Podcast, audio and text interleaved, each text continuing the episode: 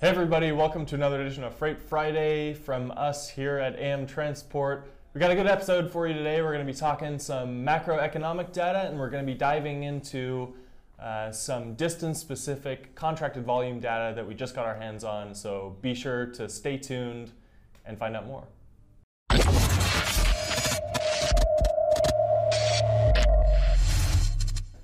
Hey everybody, like we said, welcome to another edition of Freight Friday from AM Transport. I'm Elliot Brazil, joined here today by the one and only Jason Doris. who was here uh, last week as well with our friend uh, David Abel. Um, and this week, I guess we're back to regularly scheduled programming, as they say. Yes, uh, Um, regular scheduled with the better looking person and the smart guy.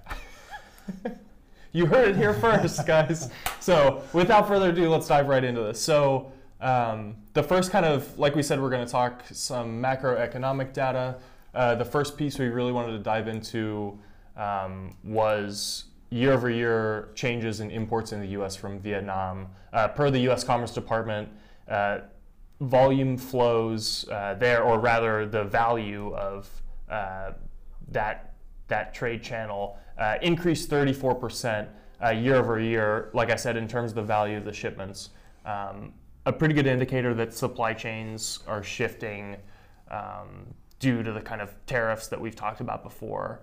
Um, everything is kind of shifting. People are finding a new place to uh, manufacture as kind of tariffs ramp up on China. Right. I mean, you're faced to either eat it or figure out something different, right? What I didn't realize is how many companies had already started making that move until this started coming up. It's been three or four years ago. A lot of these companies had already kind of had a sense of some of this potential and it started started moving some of that production. I just didn't realize how many until now. It's hey, we have to do this. Right. So uh, it's pretty interesting to see that, and it, it also difficult. You just don't pick up your plant and say, okay, we'll just move this over here and start Right. Mm-hmm. production. So um, companies doing a really good job with it. Yep. And you know, with uh, you know, we hear a lot about the kind of intellectual property side of doing business in China. If you manufacture there, you're giving up a lot of intellectual property uh, to the Chinese.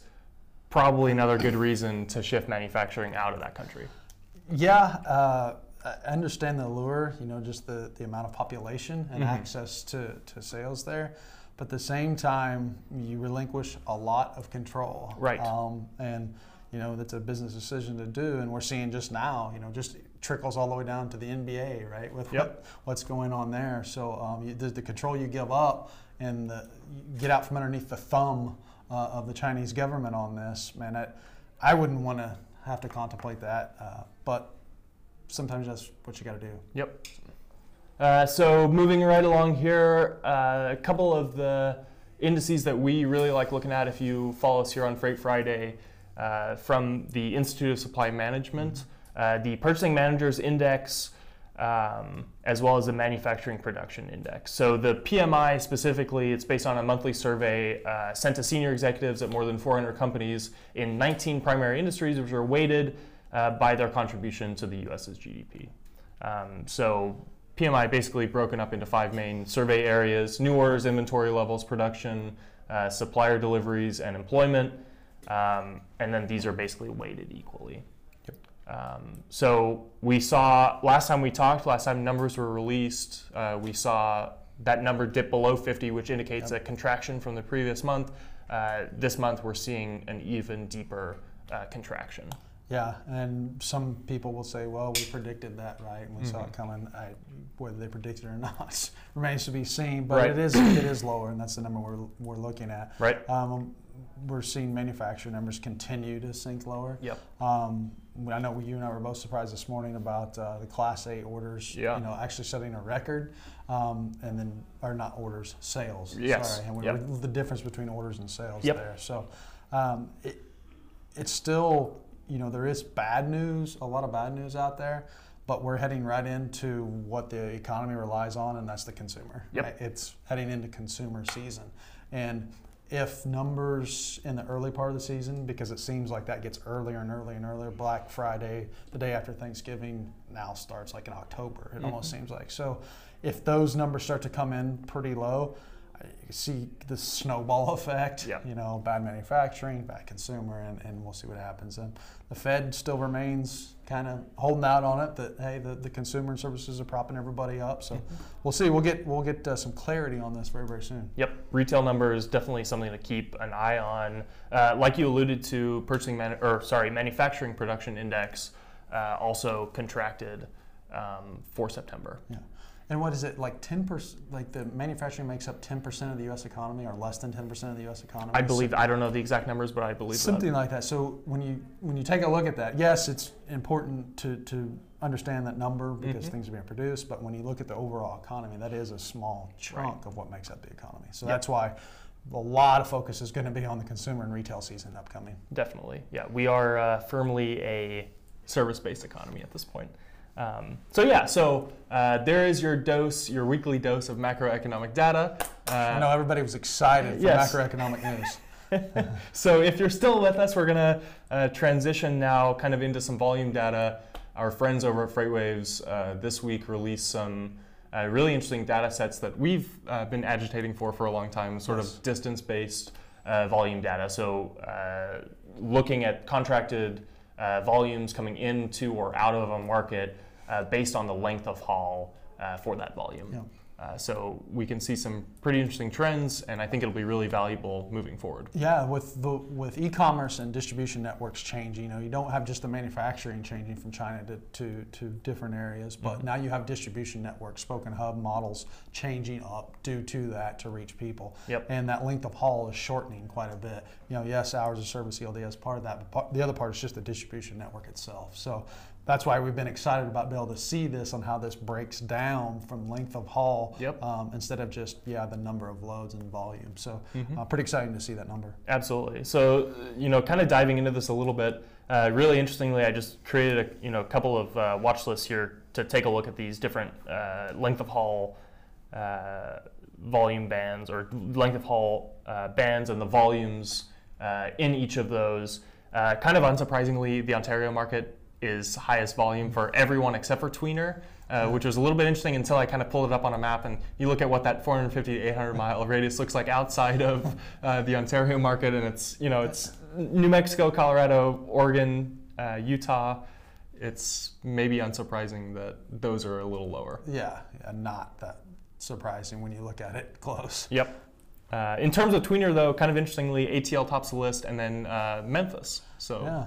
Well, you're you're starting to talk about some heavy distribution hubs, Yes. right? You know, and so much warehousing um, within those areas. You know, we're not as clo- local to ATL, but I compare it similar to the the triangle of southern Indiana, you know, Mhm. northern Kentucky, northwest Kentucky, and and um, southwestern Ohio.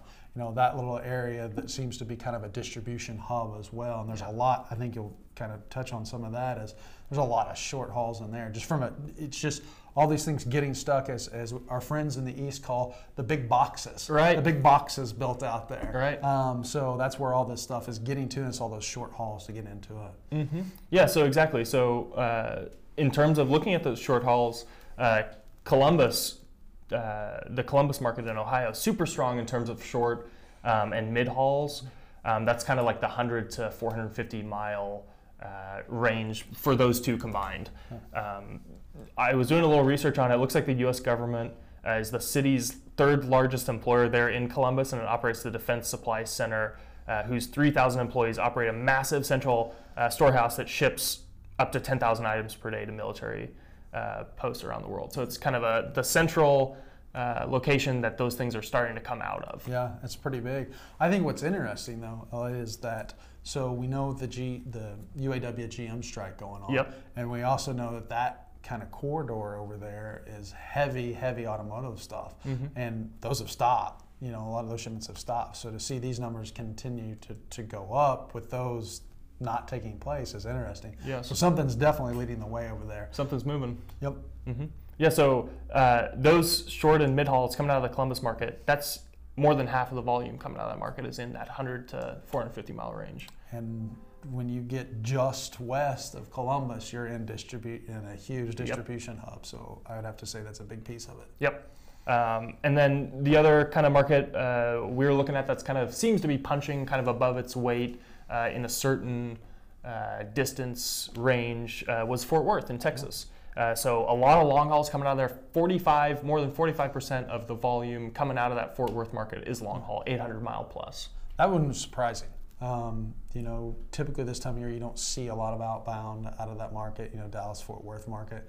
Um, but over the last two years, you've seen a lot of distribution warehouses taking form down there, shaping Mhm. up. Um, but I would would have thought that would have been more of a, a short haul Mhm. run to, to where they were supplying out of there. So I'm really curious to dig in and find out where what freight is moving out of Fort Yes. Worth and where it's going to on a long haul. Yep. So, FreightWaves, if, if you're listening, uh, hopefully we'll see that in a future release down the road where we can kind of dive into this data even deeper and, and see you know what's constituting Yes. uh, that stuff. Make it easier for us. Yeah, absolutely. Make it easier for everybody, right? Uh, so, uh, with that, that's all we have uh, this week. Um, but we will see you next week. Let us know what you're seeing on the ground. Give us a like, give us a share, and let us know what's going on. And until next time, good luck out there.